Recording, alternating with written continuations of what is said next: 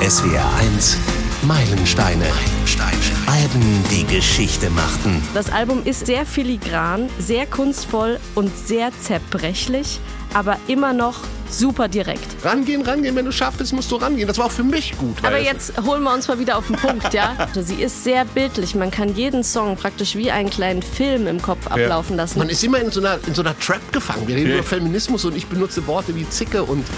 Merkst du was? Ich bin Frank König, hallo. Und bevor wir heute mit äh, Nina Hagen anfangen und mit äh, Nina Hagen Band, müssen wir noch was klarstellen. Äh, Josef Hüppe, unser Hörer aus Hannover, hat geschrieben und ähm, gesagt, Huch, Steppenwolf und Easy Rider. Easy Rider, der Film ist doch nicht drei Stunden lang, Katharina. Ist er nicht, ne? Nein, ist er nicht. Ich habe ihn tatsächlich verwechselt und zwar mit Scarface, weil ich äh, damals vor etlichen Jahren, als ich Filmwissenschaft studiert habe, habe ich die ziemlich im selben Zeitraum geschaut aufgrund der Seminare. Also da guckt man ja wirklich etliche Filme jede Woche. Also man kommt praktisch vom Fernseher nicht mehr weg. Und äh, da habe ich die Längen tatsächlich durcheinander geschmissen. Es ist ja in beiden Filmen geht es um Anti-Helden. Äh, Scarface ist tatsächlich 170 Minuten, also knapp drei Stunden lang. Und Easy Rider ist nur 95 Minuten lang, aber möglicherweise hätte ich ihn mir auch gerne doppelt so lang angeschaut. Genau, aber das, Katharina, das kann ich gut verstehen. Mir ist selbiges Mal nicht in einer Radiosendung oder in einem Podcast passiert, sondern in einem Seminar, in einem Referat, wo ich einfach über den falschen Film geredet habe, bis ich es erst gemerkt habe, als das Plenum unruhig wurde und äh, gelacht wurde. Aber egal, sowas passiert. Ich bin Frank König, hallo, hatte ich schon gesagt. In dieser Folge geht es um ein Album, das die deutsche Musikszene 1978 revolutioniert hat. Mit dem Erscheinen dieser SW1 Meilenstein-Folge ist es nämlich genau 45 Jahre her, dass am 11. Februar 1978 Nina Hagen Band erschien. Das erste Album, das Nina Hagen zusammen mit ihrer ersten westdeutschen Band aufgenommen hat. Auch bei euch in der Meilensteine-Community offensichtlich ein wichtiges Album. Wir haben einige Mails dazu an meilenstein.swr.de bekommen. Interessanterweise ausschließlich von Männern. Stefan Blue hat das Album vorgeschlagen und Thomas Mörbe schreibt, ich kann mich noch daran erinnern, dass dieses Album erschien. Im Radio der TV-Klotzer auf dem Plattenteller lag und ups, was war denn das? Sowas kannte ich ja gar nicht, obwohl ich musikalisch schon damals breit aufgestellt war. Für mich ein Meilenstein. Und Thomas empfiehlt auch noch die Live-DVD mit Nina Hagen im Konzert beim WDR Rockpalast 1978. Das Konzert empfehlen wir auch, steht übrigens auch in der ARD Mediathek. Wir kommen später noch drauf zu sprechen. Den Link dazu gibt es in unseren Shownotes. Und Uwe Six schreibt, Nina Hagen, ihre Platten haben meine Eltern immer gehasst. Nicht nur deshalb habe ich sie geliebt. Ganz ehrlich, großes Kino, Kult. Danke, Uwe. Genau das so war's. Und das Album ist voller damals unglaublich provokanter weiblicher Selbstbehauptungen. Musikalisch nicht greifbar, irgendwo zwischen Punk, Rock, Oper und äh, Reggae angesiedelt. Aus Nina Hagen wurde die deutsche Godmother of Punk und eine ganze Generation von Mädchen und jungen Frauen hatten schon so lange auf ein Album gewartet, das ihnen eine Stimme gibt. Selbstbewusst, selbstbestimmt und voller weiblicher Power.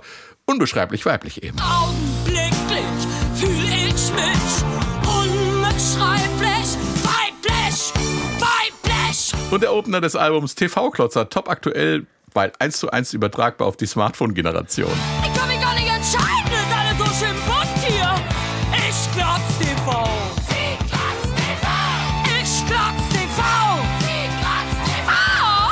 Lesbische Liebe 78 noch ein Tabu, nicht bei Nina Hagen auf dem Bahnhof Zoo. Auf dem Bahnhof Zoo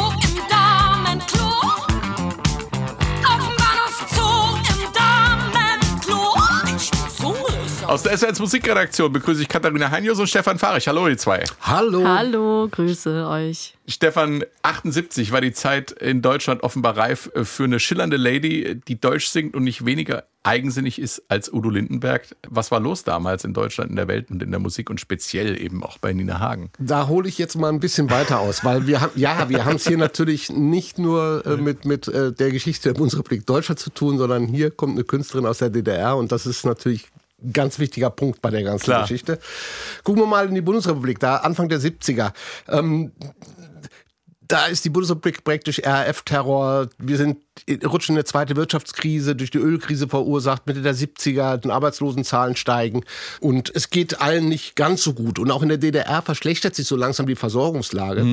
Ähm, die Beziehung der beiden Staaten zwischen DDR und Bundesrepublik Deutschland, die bekommt allerdings so einen kleinen Schub zu Mhm. der Zeit. Und das ist ganz wichtig, weil hieß es bis dahin noch, die DDR ist kein demokratisch legitimierter Staat und kann Deutschland nach außen hin nicht vertreten. Wer das Land dennoch anerkennt, muss im schlimmsten Fall mit dem Abbruch der diplomatischen Beziehungen rechnen. Mhm. Kommt jetzt Bundeskanzler Willy Brandt und öffnet sich Richtung Osten, öffnet sich Richtung DDR. Es kommt zum äh, Grundlagenvertrag, es werden Transitabkommen unterzeichnet. Das heißt, Mhm. es passiert was in dieser Beziehung. Also in den frühen 70er In den Jahren. frühen Ja. 70ern, ja. Was sich dann natürlich auch in die 70er weiter Ja, ähm, ja, fortsetzt, klar. natürlich. Ähm, Erich Honecker, der neue äh, Staatsratsvorsitzende, der deutet sogar mal einen kulturellen Wandel an in der Okay. DDR. Ich zitiere mal, wir verzichten nicht auf Jazz, Beat, Folklore, nur weil die imperialistische Massenkultur sie zur Manipulierung der ästhetischen Urteilsfähigkeit im Interesse der Profitmaximierung missbraucht. vorlesen. Ne? Das klingt jetzt eher, ja, ich könnte, nein. Das klingt natürlich jetzt erstmal alles ganz toll und das klingt nach offen. Natürlich war das alles nur fauler, äh, äh, fauler Zauber, Ja. alles nur Lippenbekenntnisse, denn äh, schlussendlich entscheidet der Staat, die SED, die Partei entscheidet, wer Kunst macht, was er für Kunst macht und wer überhaupt äh, am kulturellen Leben teilnehmen kann. Also Bands müssen Prüfungen ablegen, sie werden eingetragen. Regimegegner, auch Musiker und auch kulturell Schaffende werden natürlich ausspioniert weiter, unter Druck gesetzt. Und wie im Fall dann natürlich von Liedermacher Wolf Biermann, gibt es auch Repressionen. Er wird dann ausgebürgert aus der DDR. Und dann sind wir natürlich jetzt direkt schon bei Nina Hagen. Denn Wolf Biermann ist der spätere Lebensgefährte von äh, Ninas Mutter Eva Maria. Ziehvater und auch sowas wie, na, wie, wie, wie äh, Schon noch ein bisschen eine Art Mentor, ne? Mentor. Ja. Ja. ja, er verschafft ihr auch schlussendlich nachher den ersten Plattenvertrag Genau. bei der CBS.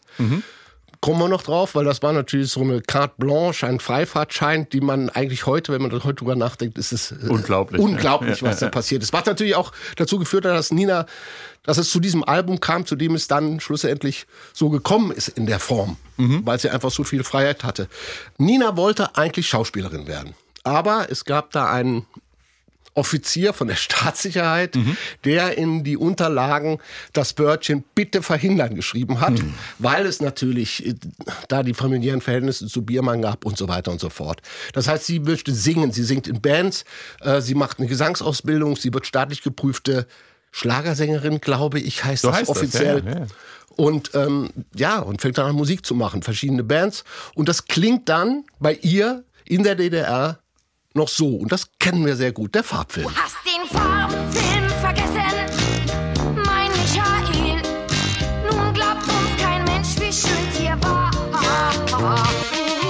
Also man merkt ja aber schon den Spaß, Ja. den etwas anderen Spaß an diesem Schlageresken an. Sie, sie arbeitet schon mit ihrer Stimme, sie, sie pointiert Sachen, es ist von der Musik her sehr pointiert schon auf. Es ist schon ein Vorgriff auf das, was sie später irgendwie mitnimmt in ihrer Ja. Musik, auch bei der Nina Hagen Band.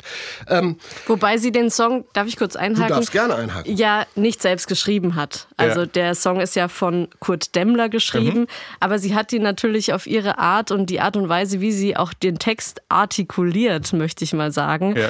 äh, schiebt sie den Song natürlich in eine gewisse Richtung. Ne? Auch so ähm, die Kritik an der Mangelgesellschaft Ja. in der DDR, den, den arbeitet sie schon auch irgendwie so ein bisschen unterschwellig auch raus. Ne? Genau, ja. Die Zusammenarbeit mit Demmler war natürlich, ich glaube schon, dass er beide Seiten auch ihren äh, Teil beizugetragen weil auch wenn man sehen bei Nina Hagenband auf dem Album, viele dieser Texte hat sie denn in der DDR schon geschrieben. Das heißt, sie kommen schon irgendwo aus diesem Umfeld heraus, vom Farbfilm von Hachi Waldara, von Mama, von ihrer Band Automobil und so weiter, was Ja. da alles, was da alles war. Also Ja. sie, sie, sie war schon sehr weit, auch im, in ihrem Wirken in der DDR selber. 76 äh, ihr Ziehvater, Mentor, wird aus, ausgebürgert. Äh, Sie wartet nicht lange, nutzt die Gelegenheit und äh, verlässt ebenfalls ähm, die DDR.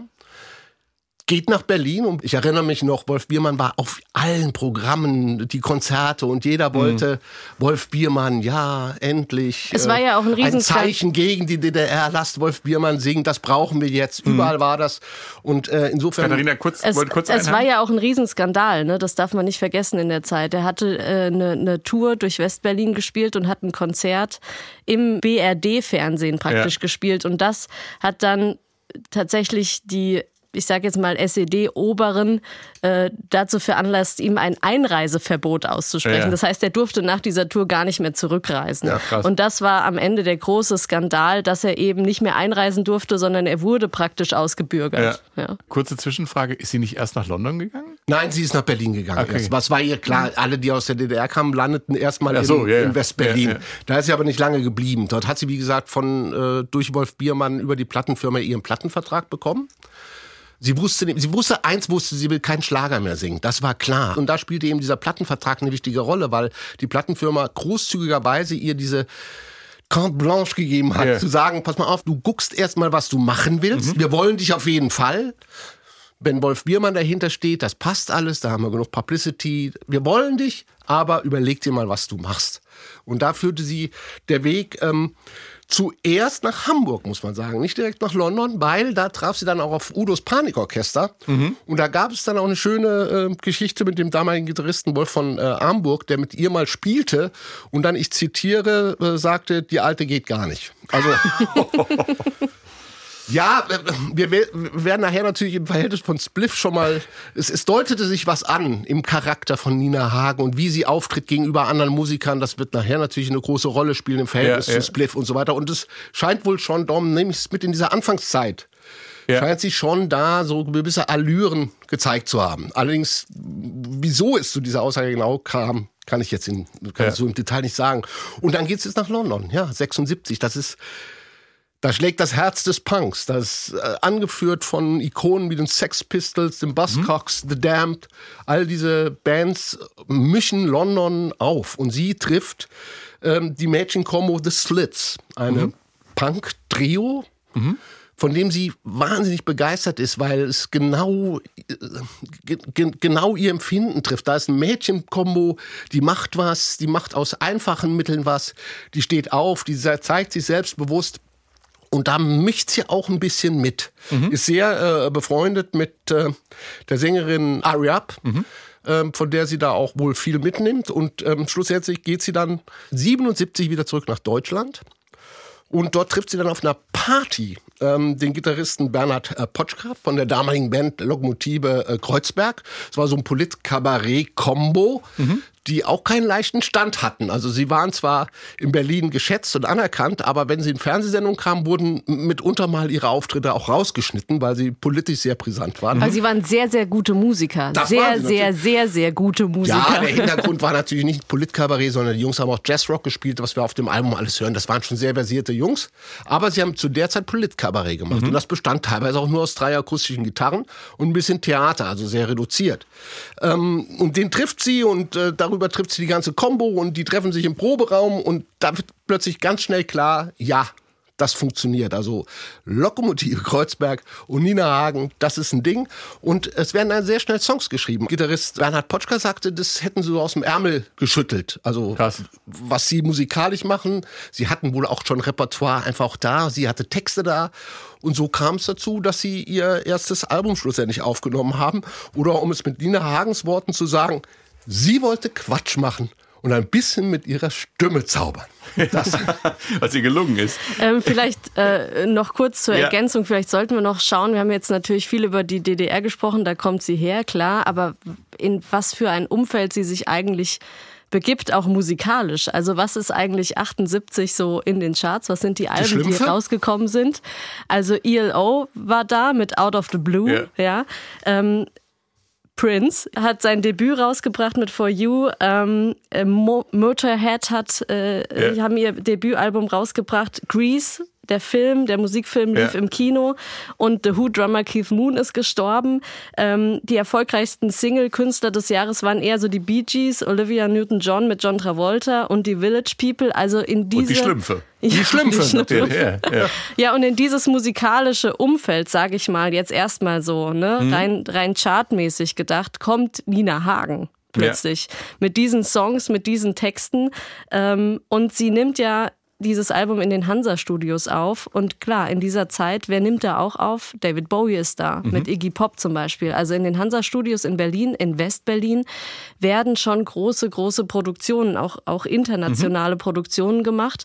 Und da darf sie ihr Debütalbum aufnehmen und sie kriegt praktisch finanziell, wie ja Stefan schon beschrieben hat, vollkommenen Rückenwind. Also sie hat eigentlich erstmal einen Freifahrtschein in, ich sag mal, in Anführungszeichen, die internationale Musikbranche. Krass. 78 war definitiv ja noch nicht deine Zeit, Katharina, aber es steckt viel Zeitgeist in dem Album und trotzdem ist es für dich und viele junge Frauen auch heute noch ein Meilenstein. Erzähl uns warum.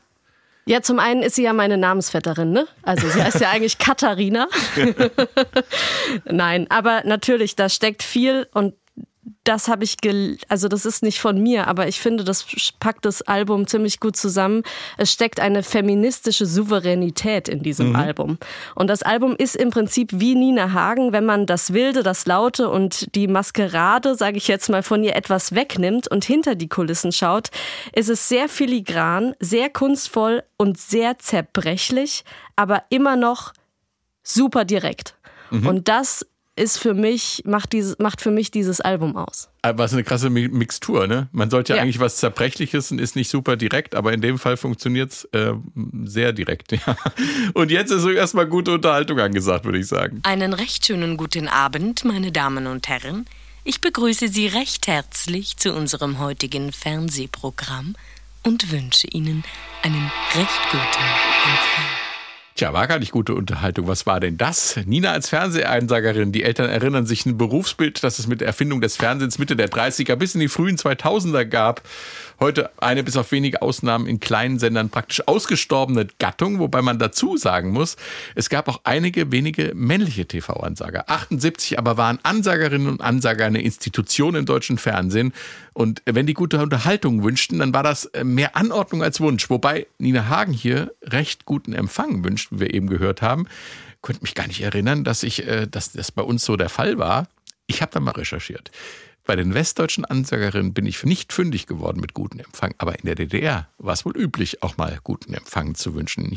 Hier ein kleiner Zusammenschnitt aus DDR-Fernsehansagen. Liebe Eltern, ich möchte Sie recht herzlich bitten, Ihre Kinder zu 16.30 Uhr an das Gerät zu rufen. Wir bringen dann Was weißt du über deine Freunde in der Sowjetunion?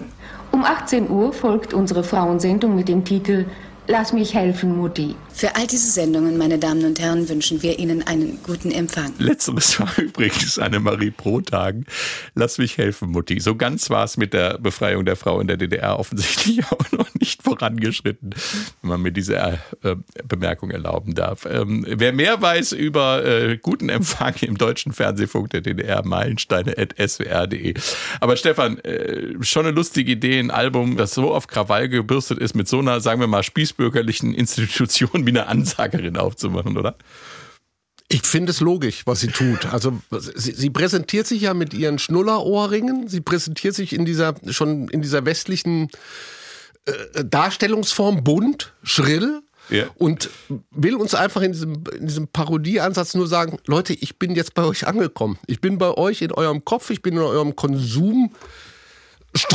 Ja. Ich bin jetzt euer Fernsehen. Also ich, weißt du, was ich dir sage? Ja. Es- Ich finde es sehr, sehr, sehr, sehr gut von ihr gemacht. Gleich, gleich zu sagen, hier bin ich, das bin ich und ihr werdet mich nicht mehr los, weil ich, ich bin Fernseh, Ja. Fernsehen. Und das, was das bedeutet, das sagt sie dann im Song. Und sie ist Unterhaltung. Das Ja. schwingt hier nämlich auch mit, weil sie sagt praktisch ihre eigene Platte, ihre eigene Sendung an, die ja auch unterhaltend ist. Ja. Ne, die ist ja nicht nur direkt und da sind politische Statements drin oder, äh, sondern die unterhält ja auch. Ja, auf jeden Und Fall. Fernsehen ist ein wichtiges Thema. Ich habe ja auch die gan- äh, meine Familie stammt ja auch aus der DDR. Ich habe ja alle Seiten des Fernsehens miterlebt. Also in Thüringen lebte ein Teil der Familie, da hast du Westfernsehen bekommen. Das heißt, äh, eins, zwei, drei, fast fünf Programme Ja. waren das. Dann warst du bei der Patentante in Dresden. Da war dann im Prinzip, was weißt du über die Freunde in der Sowjetunion und Hilf Mutti. Also das war schon sehr, sehr krass. Und wenn du aus dieser Fernsehsozialisierung herauskommst, ich meine, Nina Hagen kommt aus Ostberlin, das heißt, sie hat auch Westfernsehen Anführungszeichen, Lutsch, Lutsch, Westfernsehen fun, fun, ja. sehen können. Ja. Und äh, ihre Empfangsart geht ja im Song auch von Ost nach West. Das heißt, sie beschreibt ja auch äh, auf der einen Ebene dieses Gucken vom Osten nach Westen, auf der anderen Seite natürlich ähm, diese Verschiebung des Kommerz in diese westliche Welt. Aber das reden wir gleich noch Genau, drüber. hören wir erst mal Aber hier. das war sehr witzig. Fernsehgucken in der DDR. Hören wir erstmal hier äh, den TV-Klotzer. Ich krieg ne Meise, weil, na, ich fass kein Buch mehr an. Literatur, die Arztromane hab ich mit zwölf schon hinter mich gebracht. Mann, bin ich belesen, ey. Und die Erfrischungswaffeln sind ausgelaufen. Ist fast eine Operette, operettenhaft. Ja. Macht ein Fettdown, Fettdown, Fettdown, Fettdown. Doch, ich schalt die Glotze an.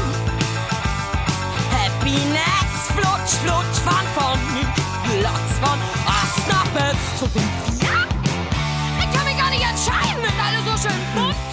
Der TV-Klotzer, die erste Single aus Nina Hagen Band. Ähm, da lässt sich jemand berieseln, 24-7 würde man heute sagen, von Ost nach West. Das war natürlich der Vorteil. Stefan hat es ja gerade gesagt, wenn man im Westen im Zonenrandgebiet lebte oder in der DDR nicht unbedingt im sogenannten Tal der Ahnungslosen, hatte man drei Westprogramme und zwei Ostprogramme. Das waren insgesamt fünf. Und das war ja unfassbar damals, fünf Fernsehprogramme. Aber bevor wir inhaltlich auf den Song eingehen, die Nummer war eine Coverversion, Katharina.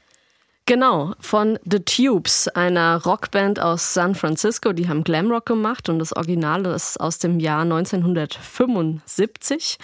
Ähm, übrigens hat das Original Al Cooper produziert. Kleiner Link, das war der Hammond-Spieler, der bei Like a Rolling Stone für Bob Dylan die Hammond eingespielt hat. Mal, der hat die diesen Song klein. produziert. Ja, ja, es schließt sich der Kreis.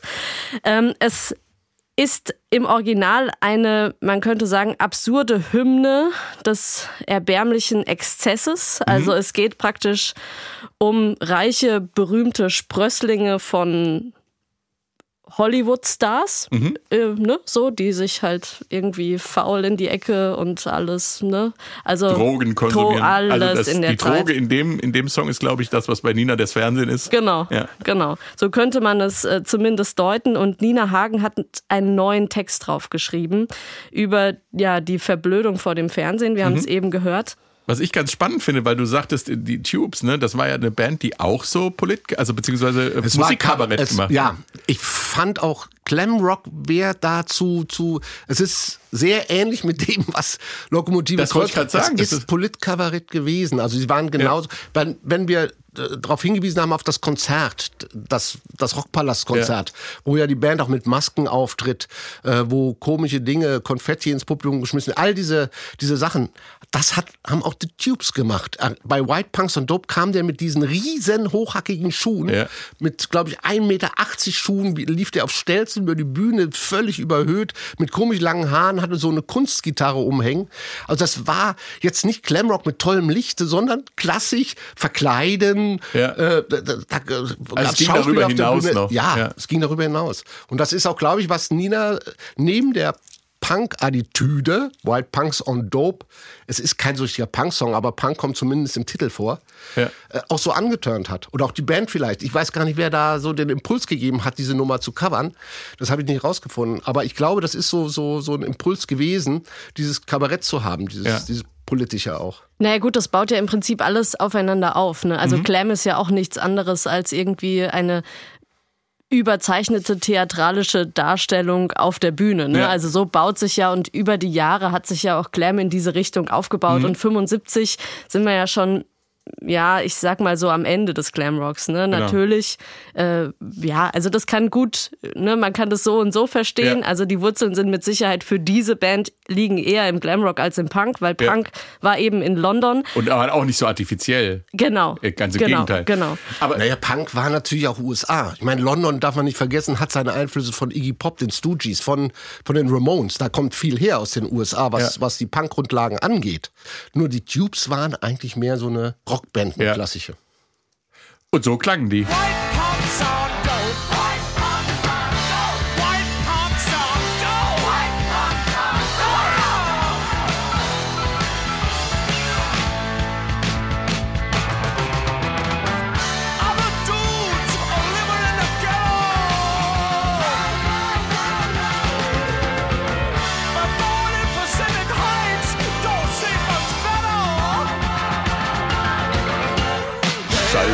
Klopfe an.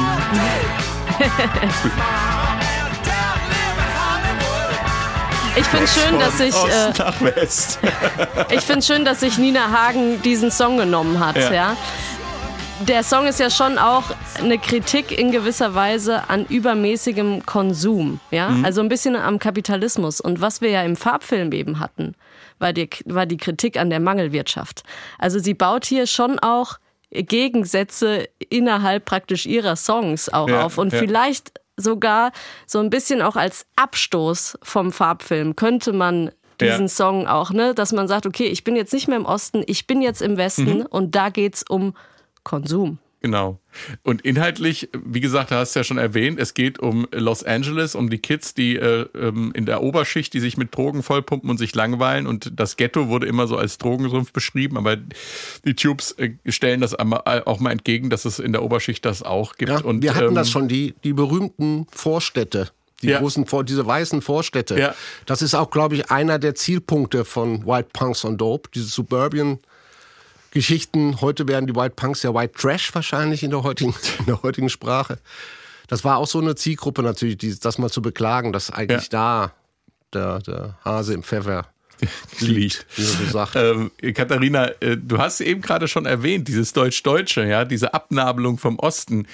Ähm, da ist, der Text ist ja auch schon im Osten entstanden. Also ist da jemand im Osten, der süchtig ist nach der Glitzerwelt, der Werbung im Fernsehen und äh, über, also ist es quasi schon ihre Vorausschau dessen, was kommen wird, wenn sie in den Westen geht? Ja, klar. Also sie hat ja Westfernsehen geguckt. Sie, sie glotzt von Ost nach, nach West, singt Mhm. sie ja auch im Song.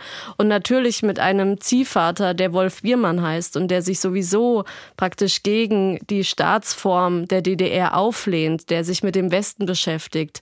Ich meine, da, da hätte ich tatsächlich gern mal Mäuschen gespielt am Abendbrottisch mitgesessen und was da diskutiert wird. Ja, ähm, weil Wolf Biermann hat sich ja auch öffentlich geäußert. Er hat Songs geschrieben, er hat äh, Gedichte geschrieben, ähm, er hat seine Abneigung gegen den Staat Gegen den äh, SED-Staat, nicht gegen gegen den SED Sozialismus. gegen Ja. den SED-Staat Ja. öffentlich gemacht. Und, äh, und damit ist sie aufgewachsen. Mhm. Ja, also sie wusste genau, äh, in, in was für eine Art Land sie kommt, wenn sie in den Westen geht. Und äh, das wird hier in dem Text, in dem Song wird das deutlich. Wobei, darf ich, Ja, klar. wobei ich glaube, dass, dass es nicht so hart, nicht nur so im Kern nur so die Kritik ist, sondern sie lässt es schon ein bisschen offen, was wir damit tun, mit zwei, drei, vier, ich kann mich gar nicht entscheiden, ist alles so schön bunt hier.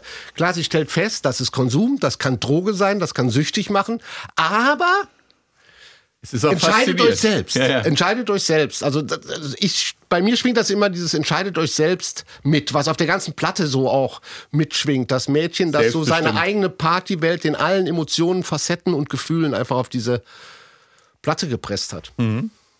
Ich hatte es ja schon eingang, äh, eingangs erwähnt, es gibt diesen legendären Auftritt der Nina Hagen Band im Rockpalast 1978, praktisch die Live-Version des Albums, abrufbar in der ARD-Mediathek. Den Link gibt's in unseren Shownotes und die Shownotes äh, am zuverlässigsten natürlich auf swr1.de. Diese Live-Aufführung ist sehr gut und komplett verrückt. Schon der Anfang ähm, hat bei mir einen Lachflash ausgelöst, Stefan. Bei dir auch? Bei mir nicht. Du meinst, du meinst, wenn sie auf die Bühne kommt und Konfetti ins Publikum Nee, wirft? die, ich meine dem, die, die, Ach so, die Ansage mit, macht? mit dem Hammer. Ach so, ja, weil sie bei, Der als, als. Gong, als, als, als Nachrichten- oder. Ansagengong mit einem Schaumstoffhammer ihren Kollegen auf den Kopf. Ja. Nein, Es das ist war nicht ungewöhnlich. Slapstick ist es wirklich gutes Slapstick, ist gut getimt, Also ich ist sag mal so, lustig. ich war damals in einer Band, wir nannten uns Gletscherklar.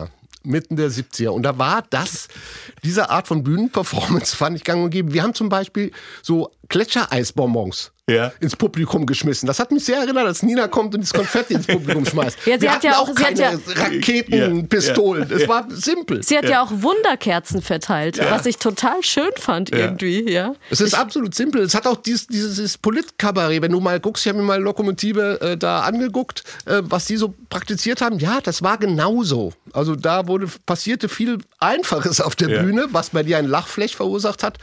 Bei mir auch ein Schmunzeln, was allerdings dieses Lachen bleibt einem dann im Hals stecken, wenn die Jungs das Programm runterspielen. Ja, Weil das dann stimmt. ist es unglaublich. Ja. Ein immer wiederkehrendes Motiv auf Nina Hagen Band ist weibliche Selbstbestimmung und weibliches Selbstbewusstsein. Bei Rangehen geht's, wie der Name schon vermuten lässt, um sexuelle Selbstbestimmung. Rangehen, rangehen. Wenn du scharf bist, musst du rangehen.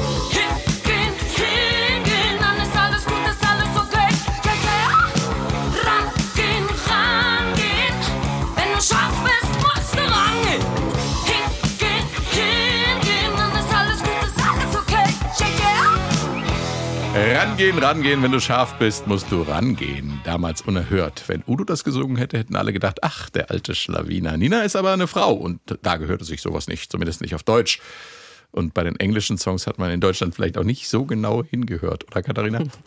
Naja, gut, also ich meine, äh, Frauen in der Rockmusik waren ja schon auch in der damaligen Zeit was Besonderes, Mhm. möchte ich sagen. Also die, der Rock war ja schon eher männlich dominiert. Ja, es ist es bis heute. Ist es ja. bis heute, ja. Und das hat möglicherweise auch mit den Rock-Klischees zu tun, weil alle Rock-Klischees dieser Welt sprechen im Prinzip gegen das Weibliche. Mhm. So, also deswegen, also von daher schon was Ungewöhnliches hier. Eine Mach's Frau. doch mal plastisch. Ja. Äh, Rockklischees. Also äh, irgendwie äh, coole Typen, schnelle Autos, äh, Frauen als ja, Groupies. So, ja, das ist und- überhaupt der größte Fehler der Frauen gewesen, ja, sich den Männern praktisch äh, ans Hosenbein zu heften und ähm, und sie zu bejubeln auf der Bühne, ja, weil dadurch haben sie sind sie nat werden sie natürlich anders angeschaut von den Männern und Mhm. finden praktisch in der Rockmusik eher so, ja, ach, das Groupietum und so, ne? Mhm. Also sie werden abgestempelt und dadurch jedes Mal, wenn sich Frauen dann zu Rockmusik äußern, dann wird es oft super schnell sexualisiert und es wird gar nicht auf den eigentlichen Inhalt oder auf die Musik irgendwie geguckt, sondern es ist sofort für Männer Sex, ja? Ja. Wenn sich Frauen über, über Rockmusik äußern. Und da haben Männer tatsächlich eine Sache nicht bedacht. Und äh, das könnt ihr mir jetzt glauben oder nicht. äh, ihr könnt es zumindest nachlesen. Und zwar im Buch She Bop von Lucy O'Brien. Übrigens wirklich super Leseempfehlung. Ähm, sie berichtet nämlich von einer Frau, Ma Rainey heißt sie. Das Mhm. ist eine Blueskünstlerin aus den 1920er Jahren. Und sie hat den Blues erfolgreich gemacht. Es waren Frauen, die praktisch den Blues wirklich erfolgreich gemacht haben, die Geld, wirklich, wirklich Geld verdient haben mit ihren Aufnahmen in den 1920er Jahren. Kleines Beispiel. Wenn Frauen 200 Dollar pro Seite Mhm. für ihre Aufnahme bekommen haben, dann haben Männer 15 Dollar bekommen. Krass. Ne? So.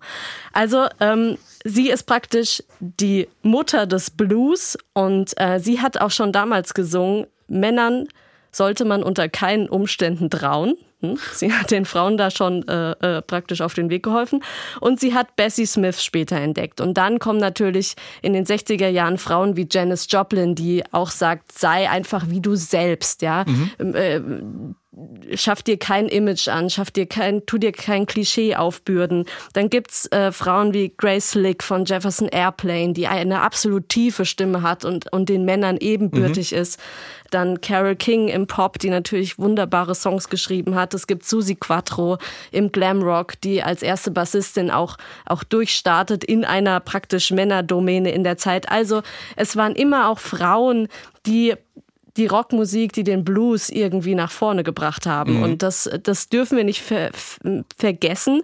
Und es freut mich auch, das mal an dieser Stelle hier irgendwie unterzubringen Yes. im Podcast.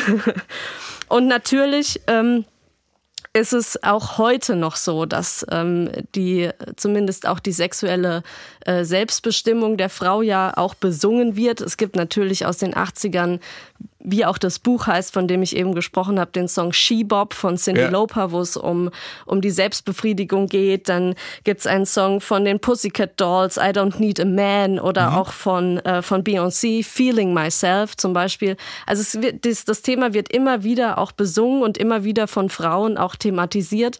Und ich glaube, das ist auch ganz wichtig, um auch die Frau sozusagen aus diesen Rock-Klischees ein bisschen, ein bisschen rauszuheben. Das Schlimme ist, was mir, das ist jetzt mal eine Eigenbeobachtung in letzter Zeit aufgefallen ist, dass die immer noch bespielt werden, diese Rockklischees. Und zwar von Ja. Frauen.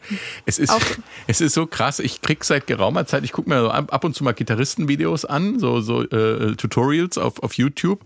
Und es ist neuerdings in, dass leicht bekleidete junge Frauen äh, da Gitarren präsentieren, also auch so Product Placement, also so, so Unboxing-Videos und wie, wie klingt die neue Gitarre von XY.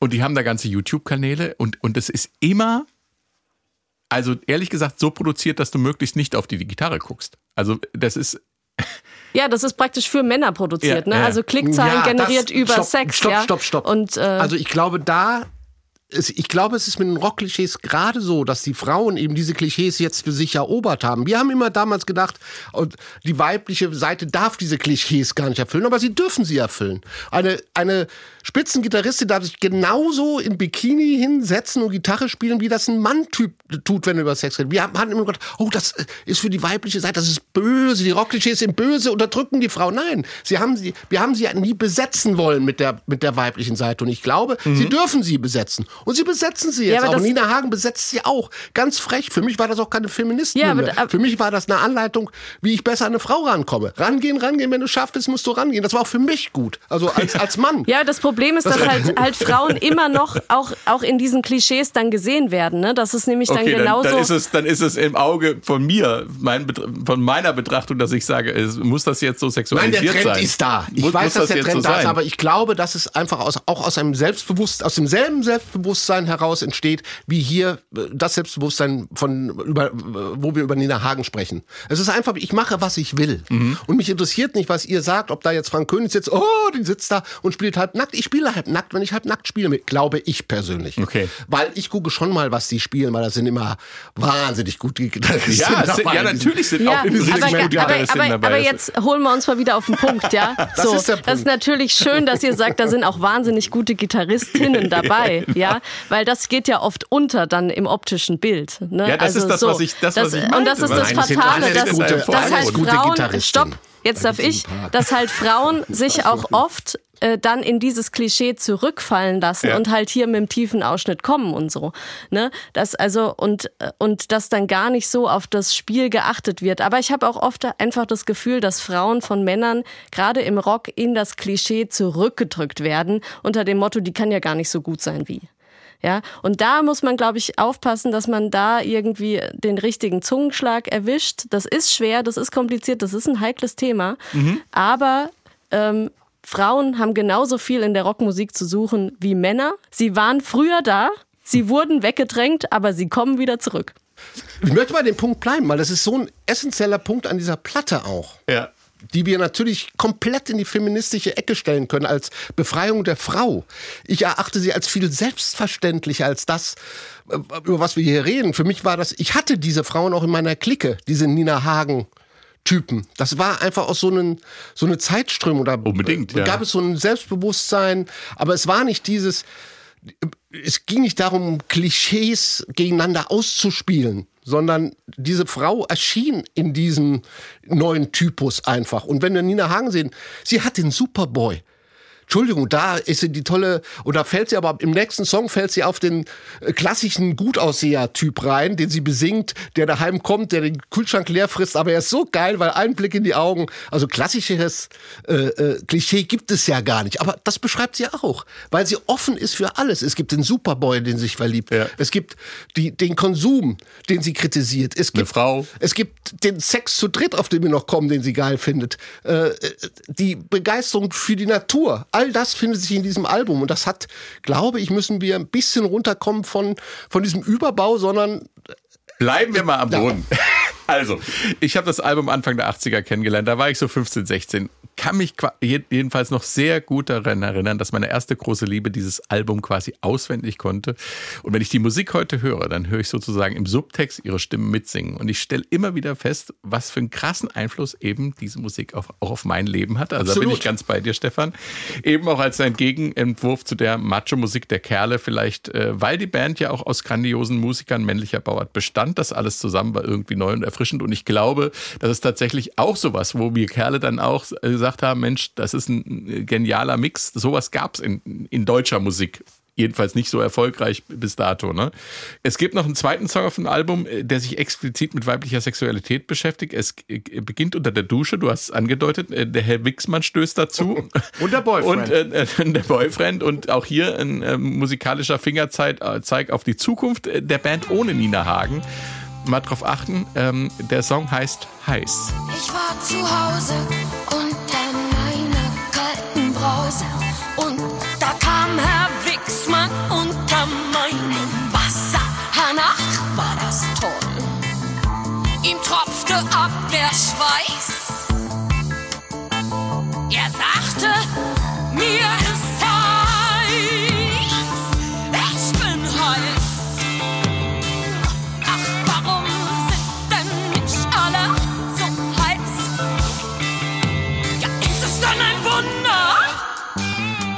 Stefan, das sind Nina, der Herr Wixmann, ein Duschbad, der Boyfriend, Sex auf der Veranda. Ja, Äh, du hast eben gesagt, Sex zu dritt, aber ich habe es eigentlich anders interpretiert. Herr Wixmann ich, und ich der glaube, sie, Boyfriend- sie singt einfach von Selbstbefriedigung. Das ist der Herr Wixmann. Nach, du meinst der Steely Dan?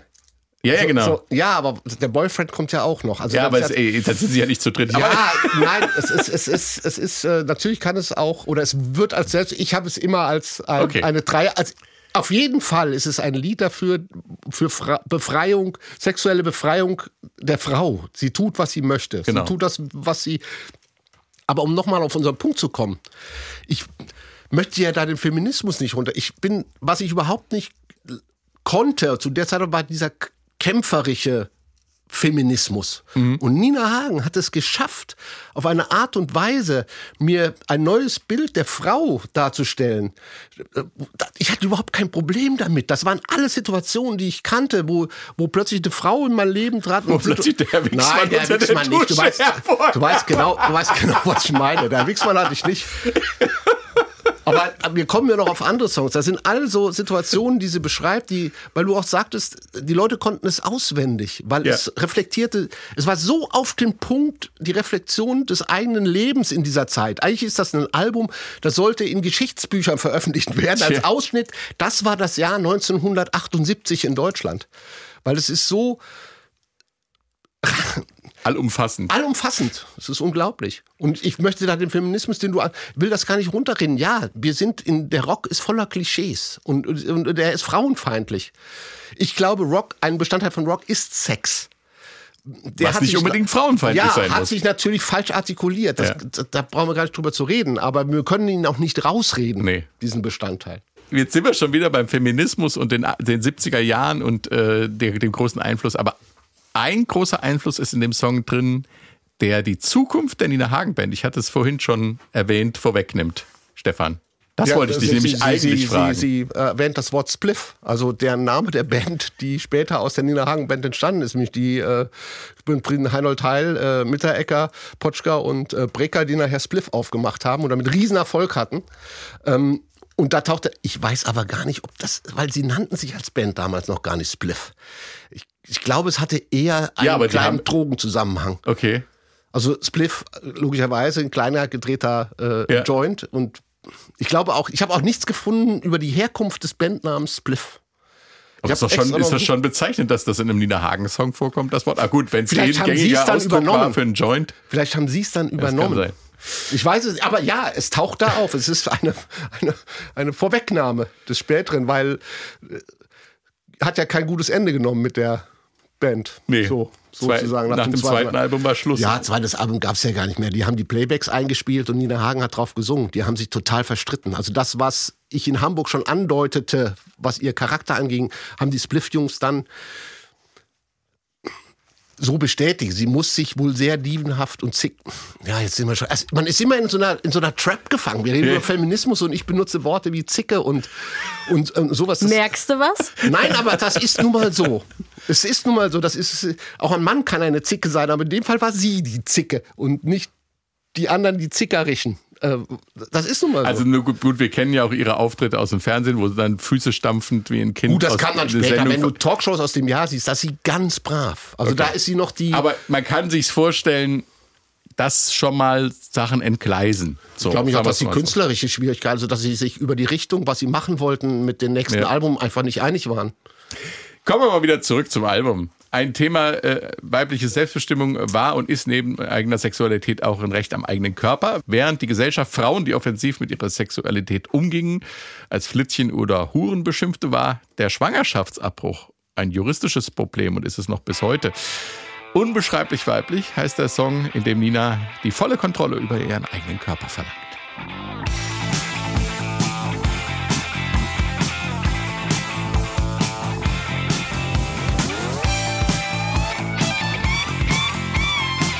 War eine geile Band. Das ist Das Beste, was Deutschland als Band je gesehen Ja. hat. Neben Passport und sowas, Ja. aber als Rock-Pop-Band, Rockband.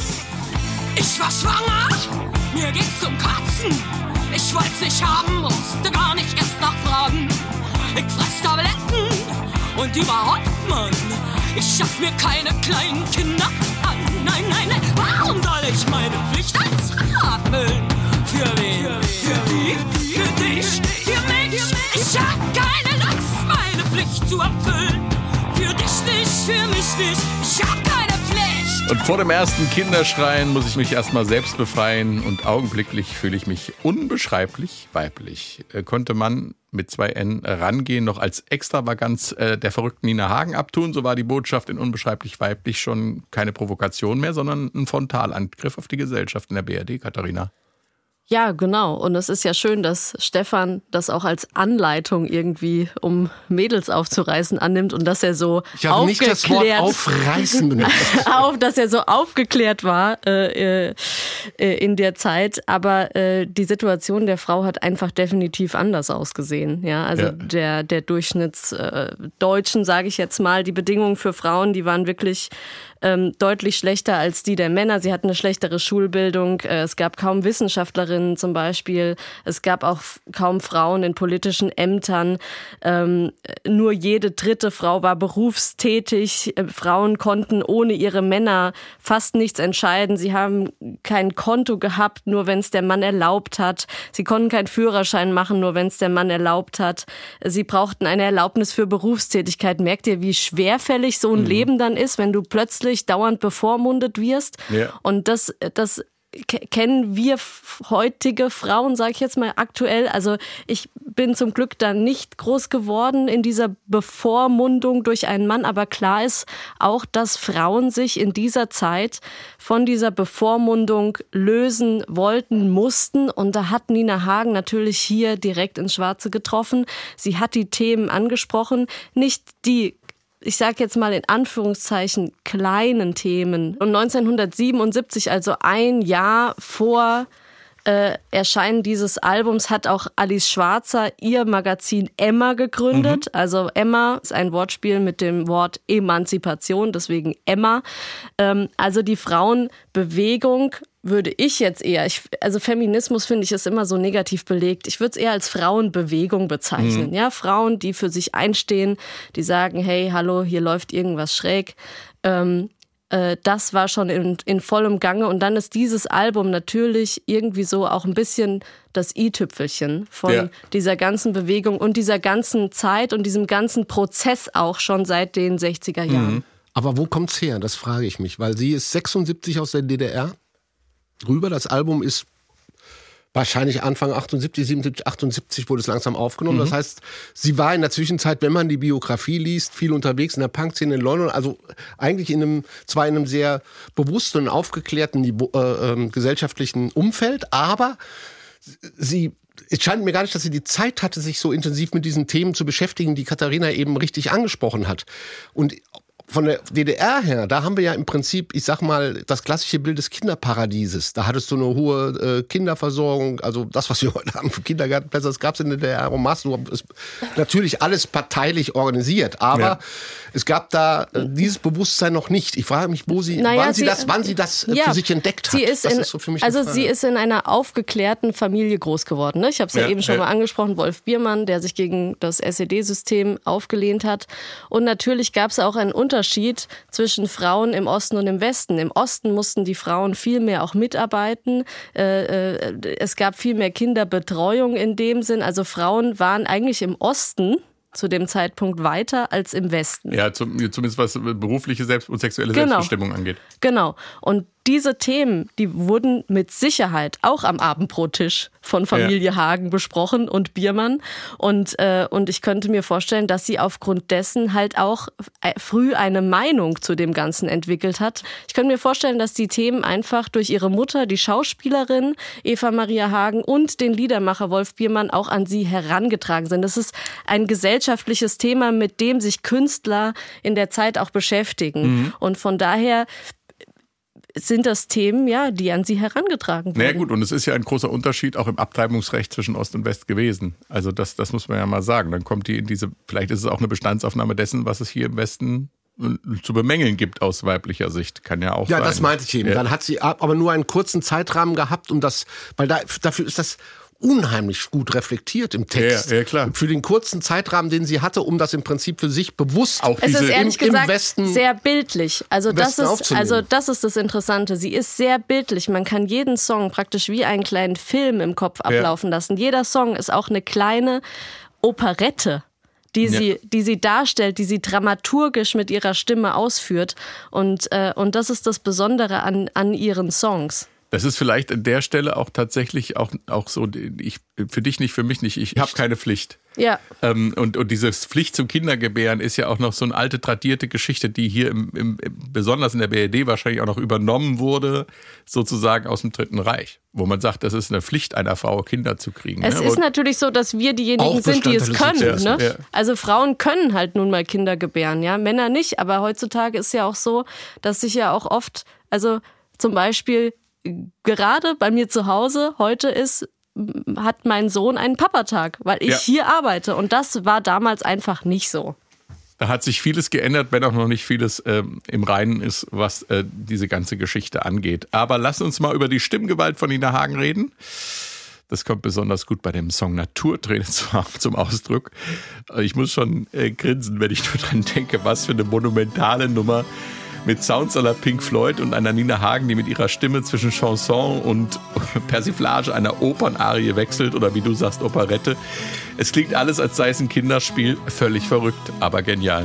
Offenes Fenster präsentiert, Spatzenwolken, Himmel flattern, Wind bläst, meine Nase friert und paar Auspuffrohre knattern nach. Da geht die Sonne unter, rot mit Gold, so muss das sein. Sie schauf die Straße rot. Es ist wie die Senta im fliegenden Holländer, ehrlich gesagt. Bekannter ein Prompt wird mir's jetzt schwer ums Herz. Ich brauch nur Und da kommt wieder so, so ein bisschen äh, Sarah Leander da. So muss das sein. so, das ist dann, Sie wollte Quatsch machen und ein bisschen was mit ihrer Stimme. Ich zitiere das gern nochmal. Abend, stille Stadt, verknackste Seele, Tränen rennen, das alles macht einen mächtig matt und ich tu einfach weiter Grandios. Sie bringt das große Drama auf Ja. die Bühne. Ja, ja. Und was du eben gesagt hast, mit dem, der, der Text ist ja auch ein Gemälde Ja. eigentlich. Ja. Völlig abgefahren wird die Nummer in der Mitte und bis zum Schluss, es klingt wie The Great Geek in the Sky von Pink Floyd. Ach, was sage ich, es klingt viel besser, einfach grandios.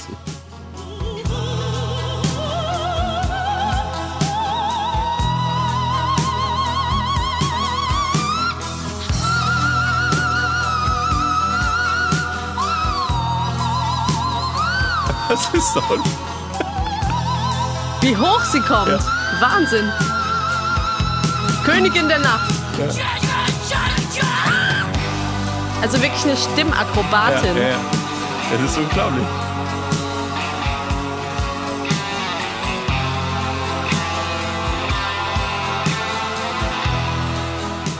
Und die Musik fast verspielt unten Ja. drunter. genau, und das monumentale Riff und, und die Chöre oder der Chor im Hintergrund schon.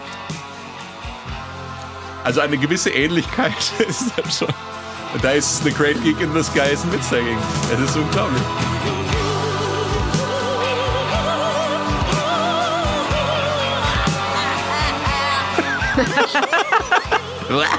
Also auch dieses, hat sie das gleichzeitig gemacht? Ich, Nee, Ich glaube, aufgrund dessen mit dem Lachen ist Otto auf sie zugegangen, hat gesagt, du spielst die böse Stiefmutter bei Schneewittchen und die sieben Zwerge.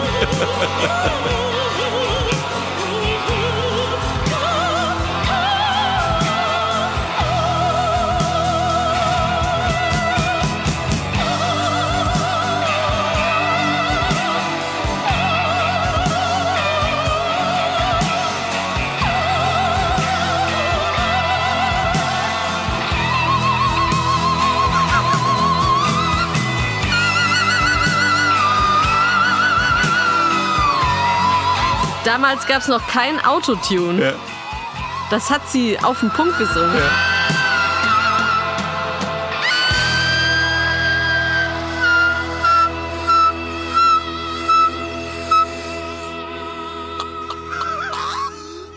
unfassbar. Da ist noch ein Huhn hinten ja. raus. Und wie, wie sie die Stimme so absterben lässt zum Schluss. Ich meine, dann, da kriege ich schon Schreiknötchen, wenn ich nur dran denke. Das Sie macht im Prinzip die Gitarre nach an der ja, ja, Stelle. ja, ja, da kommen wir gleich noch zu. Ähm, Ich sag mal eine Kritikerstimme. Ja. Total affektiert. ja, ich habe mich ja neulich auch Nein, unbeliebt ist gemacht, als ich unglaublich, was sie tut. Wir dürfen nur nicht vergessen bei diesem Song, und das müssen wir auch bei der ganzen Platte, wir reden viel über Nina Hagen, wir dürfen diese verfluchte Band nicht vergessen. Diesen Sound gab es zu dieser Zeit nicht, den hat auch Udo nicht gehabt. Die Toms sind gestimmt alle, also das ist alles ein so klares Ding und, und, und Reinhold Heil, der ja heute auch bekannter Filmkomponist ist, also die einfach was konnten, was sie spielen und, und vor allen Dingen Herr Potschka an der Gitarre. Ich als Ja. Gitarrist muss sagen, es ist eine großartige Gitarrenplatte. Ja. Also was da abgespielt wird auf der Gitarre, das gab es damals. Wenn du dann später mal Bab hörst Ja. oder Bands in der Zeit Morgenrot, erinnerst du dich noch Morgenrot? Auch eine deutsche Rockband, das war alles hm, viel primitiverer ursprünglicher Rock, auch vom Sound her Ja, klang ja, das mehr nach Proberaum. Und das hier klingt so amerikanisch, so groß, so, so soundig und das macht, bietet ihr ja auch die Plattform, sich da in die Höhen da zu entfalten. Und es ist auch, auch klar, sie, sie, es ist eine Frau, die sitzt da und guckt den Sonnenuntergang und wird von der Natur überwältigt. Und äh, das ist vielleicht sogar der erste Song für die Grünen. Ja, es ist eine solche Hymne an die Natur. Oh Gott. Ja, es heißt Naturtrainer und das ist es. Wir reden über Feminismus und das hier ist ein klares Bekenntnis zum, zur Natur. Zur Sie wird überwältigt Natur. und flippt aus. Sie heult sogar. Ja, ja. Sie heult sogar im Anblick des Sonnenuntergangs in der Natur. Ich finde das großartig. Es gibt in dem berühmten WDR Rockpalast-Konzert in der ARD-Mediathek, ich kann es euch nur ans Herz legen, äh, eine Live-Version. Und Katharina hat ja eben schon gesagt, es klingt wie die Gitarre. Und an der Stelle, ich habe über Pink Floyd geredet, an der Stelle klingt es ein bisschen wie bei Deep Purple, wenn Richie Blackmore und Ian Gillan sich battlen mit Stimme und Gitarre. Und Hagen und Potschka können das wie Gillan und Blackmore. Hier die Live-Version.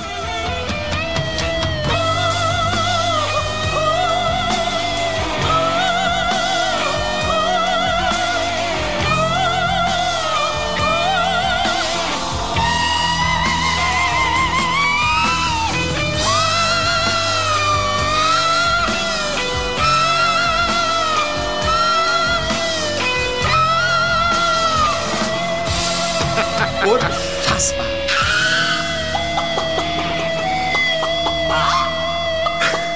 Und wieder das, Wieder das Huhn. verrückte Huhn. Ich glaube, da kommt der Ausdruck her. Da ist verrückte das verrückte Huhn. Das war noch lange vor der Burgerwerbung mit dem verrückten Huhn. Ach, ihr habt noch nicht über das Plattencover Ach du geredet. Heiliger Geist. Ja. Wir haben geredet von äh, dem Zeitgeist, der gespeichert ist auf dieser Platte, der 70er Jahren und den späten 70er und frühen 80er Jahren. Ein Cover, das Und- vielleicht auch zu ihrer äh, Charakterentwicklung beigetragen hat, weil Jim Rakete, sie haben Jim Rakete, er ist eigentlich der fünfte, hatte man früher nicht auch einen fünften Beatle? Und Nee, einen man fünften hat einen Stone? siebten und einen achten Beatle gehabt, aber so. das ist alles null und Aber einen fünften Stone hatte man, irgend sowas. Und hier war auf jeden Fall der fünfte Spliff, ah nein, der fünfte Nina Hagen Band. Also Jim Rakete war natürlich integraler Bestandteil der Band. Äh, auch aus Berlin, hat sehr früh angefangen dort zu fotografieren, hat äh, alle berühmten Stars schon fotografiert und kam auch auf Nina Hagen zu, wurde Manager der Band und hat versucht auf diesem Foto, sie, sie ist ja vorne in, in, diesem, in dieser ich sag mal, leicht poppigen Punk-Attitüde. Sie Ja. ist nicht, nicht das, was du, wenn Punk assoziierst, hast in den 70ern. ist eigentlich eher schon, sieht so nach 80er aus. Sie wurde schon, ne? nach, sie wurde nachkoloriert. Er hat so ein bisschen die Wangen sind alles, es ist alles ein bisschen äh, Pastellfarben. Es ist alles so. Sie hat eine Kippe im Mund. Also Fast ein bisschen Pop-Art. Es ist Pop-Art. Es ist äh, die Kippe im Mund, so ein bisschen das, was ausdrücken soll. Hallo, äh, ich bin. Wir hatten drüber geredet. Kippe war immer ein Symbol für, für komischerweise für Selbstständigkeit, für Frauen, die äh, in der äh, Feministen- oder Frauenbewegung vorne waren, haben immer geraucht, glaube ich. Als Zeichen dafür, dass sie die Männerwelt erobert haben. Und sie hat auch eine Kippe im Mund und die Band komischerweise, obwohl das Album Nina Hagen Band heißt, die gibt's auf der Rückseite zu sehen. Die stehen, ja, ein bisschen New Wave schon, ein bisschen neue Ja. deutsche Welle mäßig angeordnet und das Cover selber ist im Hintergrund nochmal als Poster zu sehen. Also es ist schon von Jim Rakete schon sehr, sehr, sehr auf Nina Hagen zugeschnitten, das ganze, ob, die ganze Optik des, des Albums. Aber sehr schön ist das. Wo du das Stichwort gibst, Katharina, das ist auch vom Design her schon, äh, geht das schon in Richtung NDW, ne? Also äh, sowohl vom optischen Design als auch von der Musik teilweise, ne? Also das ist schon das, wo, wenn man Ideal hört, frühe Werke oder so, Ja, wo es sich ist viele halt, dran äh, ähm, ja, orientiert haben. es ist auch. halt bunt und schräg. So. Und Ja. das war am Ende auch die NDW. Ja. ja. Wir reden immer über Nina Hagen und London und toll und da war sie in der Punk-Szene und so weiter. Und außer dem Song Punk ist auf diesem Album überhaupt nichts drauf, was ich in irgendeiner Weise mit Punk assoziiere. Vielleicht der Ausdruck dieses Selbstbewusstseins, dieses, dieses ich mache, was ich will. Diese ganze, um das nochmal zu sagen, weil das ist ja eine Frau, die durch alle Gefühlswelten sie an sich zieht, alles. Das, Naturerlebnis, äh, sexuelle Erfahrung, die äh, Befreiung der Frau, alles zieht sie an sich auf diese Platte und, und deshalb ist sie auch vorne auf dem Cover drauf. Also da gab es natürlich auch ein Spannungsverhältnis zwischen Nina Hagen und der Band. Ja. Ne? Also die Texte sind schon Punk, aber die Musik ist halt nicht Punk.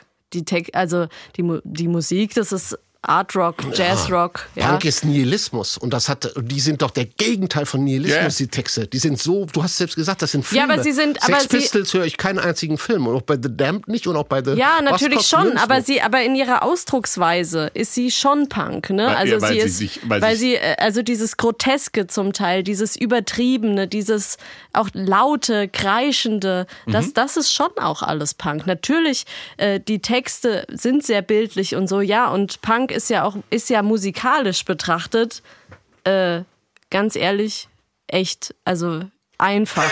Ja? Also das hat ja mit dem, was wir auf dieser Platte hören, hat, hat Punk, also jede Punkband äh, äh, würde jahrelang proben, um diese Platte nur Ja, ja. ansatzweise auf die Bühne bringen zu können. Wenn überhaupt. Also Wenn es, geht, überhaupt, es hat mit ja. Punk, musikalisch mit Punk nichts zu tun. Nein, es das ist von, von ja. der, Das ist ja die- es ist von Punk beeinflusst, was, was, äh, was die Schmutzigkeit angeht und die Direktheit. Ja, aber das kommt von Nina Hagen und Ja. nicht von der Band. Ja, ja, das ja. ist das, was ich meine. Ja, weil das ist eine Band, wie gesagt, die hat einen Hintergrund, die, kommt, die kommen aus dem Jazzrock, die haben teilweise Fusion gespielt, die haben also Zeug gespielt, bevor sie, die können echt richtig gut Musik machen. Nina Hagen kann auch richtig gut singen, aber die Jungs können auch richtig gut Musik machen. Und das Cover, um das Cover nochmal abzuschließen, ist eben, finde ich, genau das. Es ist nicht Punk, es zeigt mir gleich, es geht gar nicht in den Punk, sondern es geht mehr in diese, in diese künstliche Art, arti artifizielles eigentlich. Das macht Jim Es wird Rakete und zeigt das gleich. Also ich habe einen Satz, ich habe einen Satz gelesen, ich finde, der fasst dieses Album ziemlich gut zusammen. Nina Hagen schreckt vor nichts zurück, springt in der Tat von der Opernbühne ins Damenklo. Und genau das ist es. Das stimmt. Wo wir gerade beim Thema sind. Zur weiblichen Selbstbestimmung gehört auch zu entscheiden, wen Frau lieben möchte. Und ein heißes lesbisches Punk-Rendezvous gibt es auf dem Damenklo im Bahnhof Zoo. Hier kommt auf dem Bahnhof Zoo.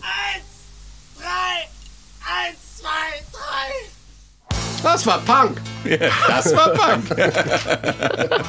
Und das ist schon nicht mehr. Sag ja von der Opernbühne ins Damenklo.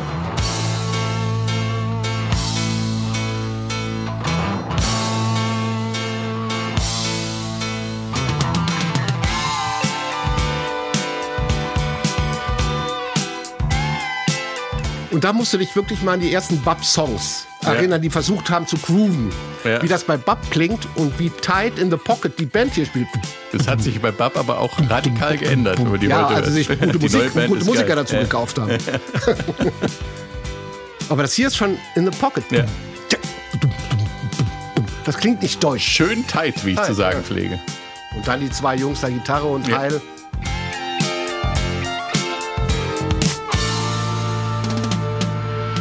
Toms super gestimmt. Filigran eben. Mhm. Das ist schon Punk. Funk-Punk. Funk-Punk. Da kommen wir gleich drauf zu sprechen.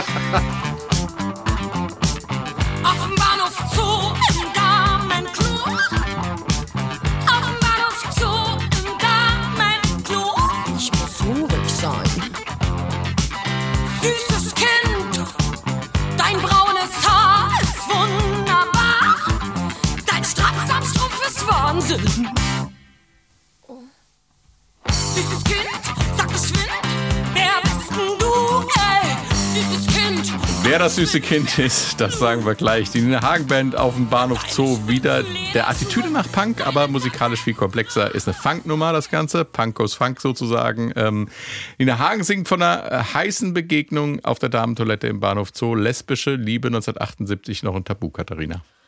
Äh, ja, na klar, aber in, viel interessanter als jetzt dieses Thema nochmal aufzudröseln, was wir ja schon häufig gemacht haben jetzt im Podcast, ist eigentlich die Stimme, die hier nochmal Ja. ähm, äh, besonders ist, weil ähm, es fällt auf über die ganze Platte, dass Dina Hagen sowohl ihre Bruststimme, die sie als Ja. Rocksängerin braucht, als auch ihre Kopfstimme gleichberechtigt benutzen kann. Und zwar so überschlagend, ähm, dass sie dass sie eben dieses Groteske mit ihrer Stimme ausarbeiten kann. Und das ist das Besondere ähm, auch für sie als Rocksängerin, weil die weil normalerweise als Rocksängerin äh, die gehen nicht in die Kopfstimme, die die die die äh, die phrasieren da nicht drumherum, so wie wir es eben gehört Ja. haben, sondern die bleiben in der Bruststimme und in, in der Stärke drinne. Und das ist eben die Farbvielfalt, die Nina Hagen in ihre Songs mit einbringen kann. Nina Hagen hat übrigens bei, der, äh, bei dem Rockpalast-Gig erzählt, um wen es in dem Song geht. Stefan hat es vorhin schon angedeutet. Hier kommt die Liebeserklärung. Ich habe auch eine Freundin. Ja. Die ist 15. Die singt in London in einer Damenkapelle, die nennen sich The Slits. Und ähm, die heißt Ariane. Wie gesagt, 15. Und ich habe mich in sie verknallt. Deutliche Worte. Ähm, Das 15 war, konnte ich nicht zuordnen, ehrlich gesagt, weil ich hatte mal ein bisschen über die Slits geguckt und als sie sie in London getroffen haben, waren die schon 17. Also nach meiner Recherche. das ist auch gut so, Aber- zum Glück, sonst wäre das Ganze ja, ähm, sagen wir mal, äh, auch juristisch sehr aber spielt auch auch überhaupt keine Rolle. Ja, es, es muss Ariane sein, weil das Silver Jubilee der Queen, was sie ja auf dem Schlüpfer hat, war am 6. Februar 1977 und das war die Zeit, als Niederhagen in London war. muss man dazu Schluss. sagen, Ja, dieser Schlüpfer kommt in dem Song vor. kommt im Song vor, natürlich. das sind keine Das ist im Prinzip ihre Londoner Punkzeit projiziert auf Christiane F. Ja. Also das ist so zwei Welten vermixt. Mhm. Also vom, vom, vom Setting her, von den Räumlichkeiten her, von, der, von den Örtlichkeiten. Genau, und hier haben wir auch wieder weibliche Selbstbestimmung. Frau darf lieben, wen Frau lieben möchte. Wichtiges Thema, das sich auch erst Was sie in mir diesem Jahrtausend als normal endlich etabliert. Ja, in, aber was sie mir wieder nicht sagt, was hatte, hatte Katharina vorhin? Sie sagte nicht, hallo, Frauen dürfen Frauen lieben, Männer dürfen Männer lieben. Nein, das ist keine Parole. Sie beschreibt einfach diese für sie ganz natürliche Situation. Und das ist das, was ich meinte mit dem Album. Das ist alles, ist alles sehr natürlich, was sie, was sie dort an, Mhm. an Geschehnissen beschreibt. Für sie schon, aber für die Außenwelt eben nicht. Für mich ne? war's Für die genauso. Außenwelt ist sie der Paradiesvogel. Ja. Also für die allermeisten. Also kann ich aus meiner, weil es ist so meine äh, Pubertätszeit. Ja, aber das- fün- aber- ich war 15, ich hatte viele Leute im Kreis. Für uns war es auch genau so, kann ich aus meiner Erinnerung sagen, wie es, wie, wie ich versuche zu beschreiben. Es war für uns kein, keine überhöhte Nina Hagen, die mir jetzt auch den Frauen oder den Mädchen unserer Clique die Befreiung gebracht hat, sondern es hat unser Leben einfach äh, neue Perspektiven, so neue Sichtweisen, die wir gerne mitgesungen haben, die wir auch für uns selbst interpretiert haben. Ich erinnere an Rangehen, Rangehen. Und die wir selbst für uns mitgenommen haben. Es waren Selbstverständlichkeiten und die hat sie zum ersten Mal in deutscher Sprache gab es jemanden, der diese Lebenswirklichkeit von mir damals Ja. Besungen Also, hat. Das aus meiner. Lebenswirklichkeit weiß ich, äh, dass es sehr wohl auch äh, sehr kämpferische Frauen gab, die sich äh, damit identifiziert haben und das Ganze sehr politisch gesehen Schön, haben. wenn man in zwei verschiedenen Welten lebt. Ich weiß gar nicht, ob wir in zwei verschiedenen Welten gelebt haben. Aber Also auch für das mich, als ich, wenn ich das jetzt noch ergänzen darf, ich bin ja ein bisschen später geboren, ich habe das ja damals nicht so mitbekommen, aber als ich auf Nina Hagen gestoßen bin, äh, selbst ich sie, empfand sie noch als Paradiesvogel. Als jemand, der äh, natürlich auch irgendwie anders ist, der, der, der Dinge anspricht, aber für mich war sie und ist sie eine faszinierende Frauenpersönlichkeit. Sie ist eine faszinierende Frau, ähm, die aber im Grunde ein bisschen anders ist. Äh, ist eigentlich so, wie Uwe Six das geschrieben hat. Im, im Intro habe ich ja vorgelesen, ne? Äh, weil meine Eltern äh, sie hassten, habe ich allein deshalb habe ich sie schon geliebt. Es ist irgendwie dann wahrscheinlich auch eine Generationsfrage, wer sie als äh, bekloppt äh, wahrgenommen hat, wer sie als, als Paradiesvogel oder wer sie als Aktivistin wahrgenommen hat. Ich glaube, das ist, äh, das, das spaltet sich hier äh, ganz gut auf in dieser Person der Nina Hagen. Wobei bekloppt erst später kam das.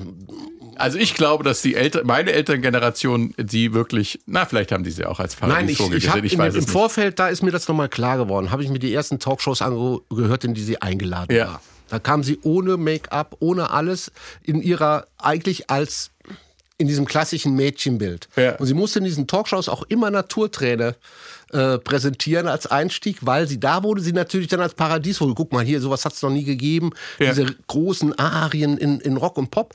Aber sie war sehr, sehr äh, down to earth noch. Sie war nicht dieser Paradiesvogel, wie wir ihn dann später kennen, wo dann viele sagen, ah, sie hat sich in der Esoterik verloren oder weiß der Himmel wo, was ich persönlich nicht glaube. Ich finde, sie ist nach wie vor eine sehr interessante Persönlichkeit. Aber da war sie das noch nicht. Also von meinem Eindruck her. Aber vielleicht wusste sie auch noch nicht, was sie tun sollte. Ari Up, die übrigens auch deutsche Wurzeln hatte und leider schon verstorben ist 2010, und Nina Hagen haben in der Londoner Zeit ähm, auch eine Nummer zusammengeschrieben. Hier ist nun endlich Punk, die letzte Nummer auf Nina Hagen Band. Hast du Macke? Nö.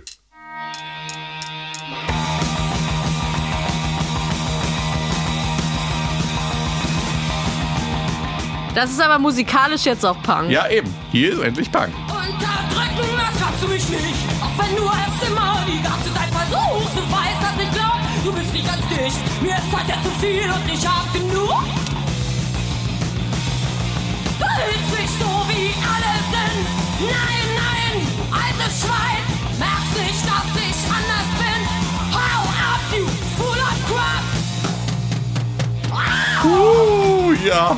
Da geht der Punk ab. Äh, Punk mit A geschrieben in Ich glaube, die Fall. Jungs, die ihr den Plattenvertrag gegeben haben und dachten, sie könnten ein Schlagersängerin einkaufen. Und dann kam dieses Album mit, mit das ist ja nicht nur da, es ist ja überall, es, sind, es ist ja eine Wortwahl auf diesem Album, die hat es so im deutschen, deutschsprachigen vorher nie gegeben. Also das, der Wixmann, Entschuldigung, wo gab es Ähnliches? Also Oder die Fickmaschine in das diesem gab Song. es also, diese offene und, und, und diese offene Sprache gab es vorher nicht. Auch hier im Punk natürlich. Unglaublich. Was bleibt von Nina Hagen Band, Katharina? Also ich habe noch mal nachgeguckt, was der Duden uns verrät über den Begriff Punk. Und ich finde, der trifft absolut auf Nina Hagen zu, aber nicht auf ihre Band. Also da steht Punk, Substantiv Maskulinum, Protestbewegung von Jugendlichen mit bewusst rüden, ekstatischem Auftreten und bewusst auffallender Aufmachung. In Klammern grelle Haarfarbe, zerrissene Kleidung, Metallketten. Metallketten hatte sie keine. Aber alles andere. Nina Hagen hat den Punk nicht erfunden, aber sie hat äh, eine Punk-Attitüde nach Deutschland gebracht. Und äh, was, was bleibt jetzt von dem Album? Ich lehne mich mal ganz weit aus dem Fenster. Ich würde sagen, NDW, wie wir es in der rauen Form hatten, also jetzt nicht die schlageresken Sachen. Der Anfang der NDB. Genau, hätte man ohne sie so nicht gehabt. Ich glaube ganz ehrlich, die ganze deutsche Musikszene hätten wir ohne Spliff nicht gehabt. Schlussendlich haben sie als Band Spliff nachher auch die deutsche Musikszene einfach beeinflusst. Sie waren in allen Produktionen vorne, sie waren von den Arrangements vorne, sie haben so einen Impact gehabt auf, das, auf die deutschen Musiker und sie hat ich weiß nicht, ob sie die neue deutsche Welle ist. Ich finde sie ja, sie steht ja mit diesem Album so, wie, wie, für mich wie so ein Monolith im, im, im, in der Zeitgeschichte. Und Aber natürlich hat sie den Sie ist für mich, sie ist für mich sowohl optisch wie auch auditiv ein Phänomen und das bleibt für die deutsche Musikszene. Und das hat auch Phil Lynott, der Sänger von Thin Lizzy, wir kennen ihn alle, der berühmten Rockband, erkannt und hat in seinem Song später auf seinem Soloalbum Talk of 79, wo er die komplette Punkszene abarbeitet, die er nicht mochte, auch Nina Hagen erwähnt. Nina Hagen, she was a German maid. And the press revealed their anger when threatened by the third Das Auch war's. das bleibt. Auch das bleibt. Das war's für heute. Tschüss, macht's gut.